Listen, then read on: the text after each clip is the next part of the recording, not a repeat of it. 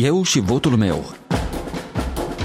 Electorala 2020 Bine v-am găsit! Astăzi e zi de marți, 10 noiembrie. Sunt Valentina Ursu și vă invit să ascultați emisiunea post-electorală la Radio Europa Liberă. Începem cu buletinul de știri redactat și prezentat de la Praga de Ileana Giurchescu. La microfon Ileana Giurchescu și mă bucur ca în fiecare zi să ne auzim din nou cu bine.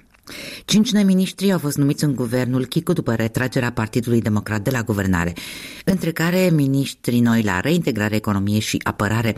A fost înlocuit și ministrul de externe Olexulea, care se întoarce însă ca ambasador în Ungaria. După depunerea jurământului, președintele Igor Dodon a spus că după alegerile prezidențiale, al doilea tur va fi pe 15 noiembrie, s-ar putea găsi o nouă formulă de guvernare, dar că oricare va fi ea, va trebui formată în jurul Partidului Socialiștilor. Două sondaje de opinie publicate la Chișinău luni sugerează scoruri diferite, dar foarte strânse, ale finaliștilor cursei prezidențiale, Maia Sandu, lidera PAS și președintele Igor Dodon, care candidează ca independent susținut de Partidul Socialiștilor. Liderii Armeniei, Azerbaijanului și Rusiei au semnat un nou acord de încetare a luptelor în regiunea separatistă armeană Nagorno-Karabakh din Azerbaijan, începând de astăzi, marți 10 noiembrie. Un acord care a fost primit însă cu proteste în capitala armeană Erevan. Acordul a fost anunțat de premierul arman Nicol Pașinian, după care a fost confirmat de președintele rus Vladimir Putin și președintele Azer Ilham Aliyev. Trupe rusești vor fi staționate în regiunea separatistă pentru a menține pacea, iar președintele Azer Aliyev a ținut să precizeze într-un discurs televizat precizat că în acord nu se vorbește despre un statut special al enclavei. Statele Unite au trecut luni de peste 10 milioane de contaminări cu noul coronavirus, iar președintele ales, democratul Joe Biden, a avertizat că țara va trece încă printr-o perioadă de grele încercări. Și asta în aceea zi în care firma farmaceutică Pfizer și partenerul său german BioNTech au anunțat că vaccinul experimental anticovid pe care l-au dezvoltat are o eficiență de peste 90% potrivit datelor inițiale ale unui studiu amplu, semnalând o mare victorie în lupta împotriva pandemiei. Sunt primii producători de medicamente care raportează un asemenea succes pe baza unor experimente clinice de amploare cu vaccinul anticovid-19.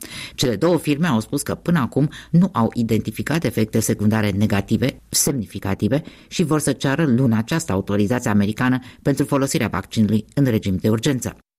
Știri la orice oră găsiți și pe net la moldova.europalibera.org. Raportorul Parlamentului European pentru Republica Moldova, Dragoș Tudorache, i-a felicitat pe Maia Sandu și Igor Dodon, cei doi candidați care se vor duela pe 15 noiembrie. Demnitarul de la Bruxelles crede că rezultatul din 1 noiembrie este unul bun pentru democrație, iar un al doilea tur de scrutin le oferă celor doi finaliști ocazia de a pune și mai clar în fața electoratului viziunile lor despre viitor viitorul, opțiunile și direcția Moldovei. Dragoș Tudorache sugerează cum pot Maia Sandu și Igor Dodon să-și legitimizeze pe deplin mandatul în aceste vremuri dificile. Ați spus că este esențial ca ambii finaliști să înțeleagă că e în interesul țării ca scrutinul de pe 15 noiembrie să fie unul cinstit și bine organizat. Ar fi suspiciuni că ar putea să fie nereguli, defraudare a acestui scrutin? Eu am tras acel semnal de alarmă pentru că mi se pare și o semnal de alarmă de altfel pe care eu l-am tras și înainte de alegeri uh, și în discuțiile cu autoritățile în mod direct și în uh, pozițiile publice pe care le-am avut și de altfel e un mesaj politic pe care Parlamentul uh, European l-a dat inclusiv în textul raportului meu. Acum, în mod specific, legat de acest al doilea tur de scrutin, tentația e foarte mare, mai ales pentru cei care dețin puterea. Tentația este mare să folosească puterea și aparatul de stat în propria favoare și tocmai de aceea am simțit nevoia să dau acest mesaj de atenționare, de avertizare către autoritățile publice de la Chișinău și către cei care uh, exercită puterea acum să uh, o exercite cu foarte mare atenție și în limitele constituționale și legale, pentru că asta este prima obligație pe care o au față de cetățeni și față de societatea care i-a pus în acele funcții. Nesoluționarea conflictului transnistrian rămâne o mare problemă pentru Republica Moldova, dar iată că cetățenilor din stânga Nistrului li se respectă acest drept să participe la alegeri. 42 de secții de votare sunt uh, deschise pentru alegătorii din uh, regiunea transnistriană pentru că au fost fraude la alte alegeri. Cât de mult uh, ne liniștește acest aspect pentru aceste alegeri din 15 noiembrie? Eu cred că autoritățile de la Chișinău au o obligație egală față de absolut toți cetățenii,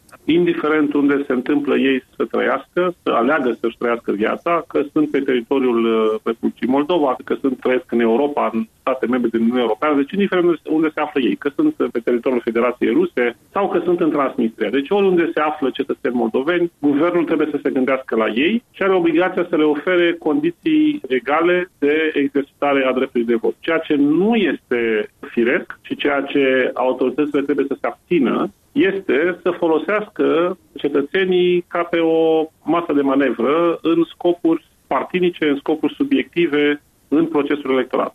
Și aici trebuie foarte mare atenție, atât cei doi candidați, dar aparatul de stat din spatele celor care exercită puterea, o repet, au această obligație să joace corect după regulile legale, după regulile constituționale, în felul în care organizează alegeri. Dumneavoastră a spus că la Bruxelles nu îi interesează orientarea politică a candidatului care va câștiga acest scrutin în Republica Moldova, dar atât Maia Sandu cât și Igor Dodon au spus că trebuie respectate și implementate prevederile acordului de asociere. Ambii spun că e nevoie de sprijinul care vine din partea Uniunii Europene. Pe cât de acces accesibilă va fi asistența financiară pentru Moldova pe termen scurt, mediu și lung? Ea va fi accesibilă atâta timp cât condiționalitățile sunt îndeplinite și cât declarațiile se transformă și în fapte. Și aici eh, mă refer la ceea ce spunează dumneavoastră înainte, faptul că ambii candidați, și Igor Dodon și Maia Sandu, declară sprijinul total față de acordul de asociere și angajamentul lor politic pentru continuarea lui. E foarte bine că fac aceste declarații. Dincolo de declarații, eu cred că trebuie să ne uităm și la fapte. La fel un lucru pe care l-am spus uh, continuu pe parcursul acestui an de când sunt uh, raportor pentru Republica Moldova. Pentru că eu am văzut, din păcate, de multe ori uh, la autorități declarații politice în sensul respectării condițiilor și condiționalităților și regulilor din acordul de asociere, angajamentul pentru parcurs discursul uh, și valorile europene ca două zile mai târziu faptele să demonstreze altceva sau să văd declarații uh, contradictorii a doua zi sau a treia zi din gura acelorași uh, oficial. Deci eu cred că e timpul și de obicei alegerile sunt astfel de momente în care practic politicienii sunt chemați în fața cetățenilor să răspundă pentru ceea ce fac Așa funcționează democrația și eu cred că acum cetățenii uh, sunt chemați să judece cu mintea lor, cu inima lor, care dintre politicienii aflați în fața lor și-au respectat până acum angajamentele făcute prin faptele lor și mai puțin prin vorbe. Și noi, la nivel european, facem același lucru. Bineînțeles, declarațiile politice sunt foarte importante, dar ne uităm în mod concret la ceea ce se înfăptuiește, la ceea ce se implementează. Iar agenda și relația între Republica Moldova și Uniunea Europeană pe viitor și modul în care noi ne vom poziționa și vom privi această relație depinde de felul în care aceste angajamente sunt și îndeplinite. Deci și asistența financiară, cea esențială pentru Republica Moldova în condițiile de criză economică prin care va trece inevitabil ca urmare a uh, crizei COVID-19, această asistență financiară rămâne condiționată de felul în care statul moldovean, autoritățile, guvernul, președintele își îndeplinesc angajamentele politice asumate. Igor Dodon făcea o declarație că în caz dacă Maia Sandu devine învingătoarea acestor alegeri prezidențiale din Republica Moldova, va fi nevoită să stea cu mâna întinsă la Occident să cerșească bani. Occidentul de asistență celor care cerșesc bani din partea UE, de exemplu? Niciodată. Niciodată. Relația Uniunii Europene cu oricare partener privilegiat, și Moldova este un partener privilegiat pentru Uniunea Europeană, nu se bazează nici pe cerșit, nici pe vreo relație personală sau pe efortul personal al unuia sau al altuia. Ea se bazează pe niște principii, pe niște valori, pe niște reguli. Dacă acele reguli, principii și valori sunt respectate și, cum spun, sunt respectate nu doar din vârful buzelor, ci sunt respectate prin fapte concrete, palpabile, prin angajamente concrete, prin măsuri concrete pe care și le asumă un lider politic sau autoritățile din spatele lor, atunci acea relație se și materializează. Dacă nu, atunci rămâne doar o vorbă. Deci, de repet, Uniunea Europeană nu merge pe principiul cerșitului, ci Uniunea Europeană merge pe principiul parteneriatului, parteneriatului serios, solid, bazat pe reguli și uh, eu cred că ambii candidați înțeleg lucrul ăsta foarte bine, doar că unii uh, probabil că se prefacă nu Interviul integral cu europarlamentarul român Dragoș Tudorache îl găsiți pe pagina noastră de internet la moldova.europalibera.org. Mobilizarea din diaspora a fost exemplară. Moldovenii de peste hotare au stat la cost și au așteptat să-și poată exercita dreptul la vot. Stella Profire, care de mai mulți ani este stabilită în Italia, spune de ce sunt importante alegerile din 15 noiembrie. Eu cred că este important, poate și chiar decisivă, dar uh, vreau să spun că în primul tur, probabil pentru mai mulți a fost o surprindere plăcută această prezență masivă. Prezența așa de masivă la vot se datorează și mai multor emigrați în ultimii ani.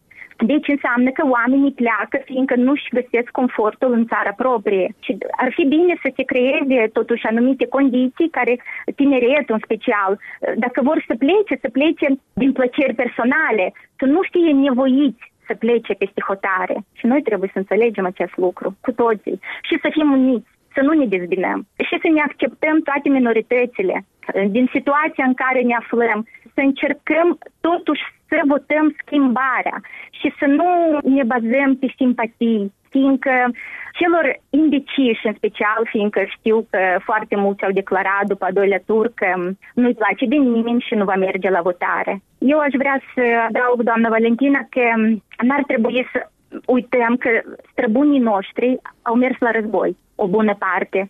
Alții au fost ridicați și duci fără ca noi să le mai știm soarta. Și nu era vorba de simpatie că cel mi drag sau altul ba.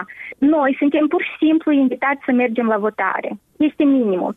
Și orice persoană care are un oarecare sens civic, ea oricum nu poate să fie indiferentă și nu poate să, să lipsească Voi de la ce... vot. Noi avem un stat care îl putem numi în tot felul cum vrem, nu anui stat. El nu apără interesele cetățeanului. Și asta este foarte greșit. Totuși, noi, printre străini, avem oarecare susținere, uh, avem totuși legea după partea noastră. Și cred că de ce foarte mulți s-au prezentat masiv, fiindcă cu toții văd cum se comportă, noi fiind străini, în țări străine, avem mai mult respect și avem mai multe drepturi de ceea ce nu putem avea acasă. Dar eu vă zic că mie mi s-a retrezit speranța. De la prima votare, de pe întâi m-am întors mândră de moldoveni. Mândră cu adevărat. Și vreau să continui să cred în asta, fiindcă puterea oamenilor este mult mai mare decât oamenii la putere până la urmă. Acum noi vom demonstra cu toții cu adevărat ce vrem, dar repet cu toții, fiindcă rezultatele demonstrează cine suntem noi cu adevărat moldovenii și vrem să continuăm pe stabilitatea aceasta coruptibilă sau vrem cu adevărat o schimbare. Și repet, schimbare, punct. Fiindcă lumea pur și simplu este obosită este obosită de minciună. Despre votul din diaspora am discutat cu Stella Profire, stabilită de mai mulți ani în Italia și pe final minutul electoral cu colegul Vasile Botnaru. Maia Sandu atentează la Sfânta Sfintelor, gardul președinției. Dacă devine șef de stat, te pomenești că doboară și setca de la Condrița. Drept urmare, tot felul de gură cască și scufițe roșii din localitățile din preajma casei de vacanță prezidențială vor putea culege ciupercile și murile aflate până acum sub patronajul cuplului Dodon, după ce speakerul Cando a apărat cu atâta înverșunare oportunitatea științific demonstrată de a înconjura clădirea Parlamentului cu un gard mai scump decât calea ferată până la Bahmut. Maia Sandu merge pe contrasens și pune pe jar o mulțime de umănași care stau de vechi de-a lungul gardului. Paznici, oborșiți, grădinari, spălătorese de blide, umflători de pneuri, scuturători de saltele, distribuitori de pomene și zâmbete la televizor și pe viu, face-to-face și door-to-door, cu și fără mască. Pretendenta la funcția de președinte i-a dezamăgit, le-a întors spatele, le-a semnat ordinul de lăsare la vatră. Ce a câștigat în schimb? Cel puțin simpatia tinerilor care de la 7 aprilie nu au mai călcat pe treptele de lângă Palatul Prezidențial. Nu că ar fi avut de gând, dar e mult prea înalt gardul cu care coloneii beneficiari ai Revoluției Twitter s-au separat de ostașii care i-au carat pe umeri până în Parlament. Am eu impresia că și stăpânii animalelor de companie României vor trata cu oarecare bunăvoință intenția de a da jos gardul care face inaccesibil bunătatea de gazon, călcat până acum doar de câțiva curcani de sacrificiu. Aici punem punct. Valentina Ursu vă mulțumește pentru atenție. Ne auzim și mâine la ora 13, eu și votul meu, o emisiune electorală pe care o difuzăm zilnic. Aici e Radio Europa Liberă. Eu și votul meu. Electorala 2020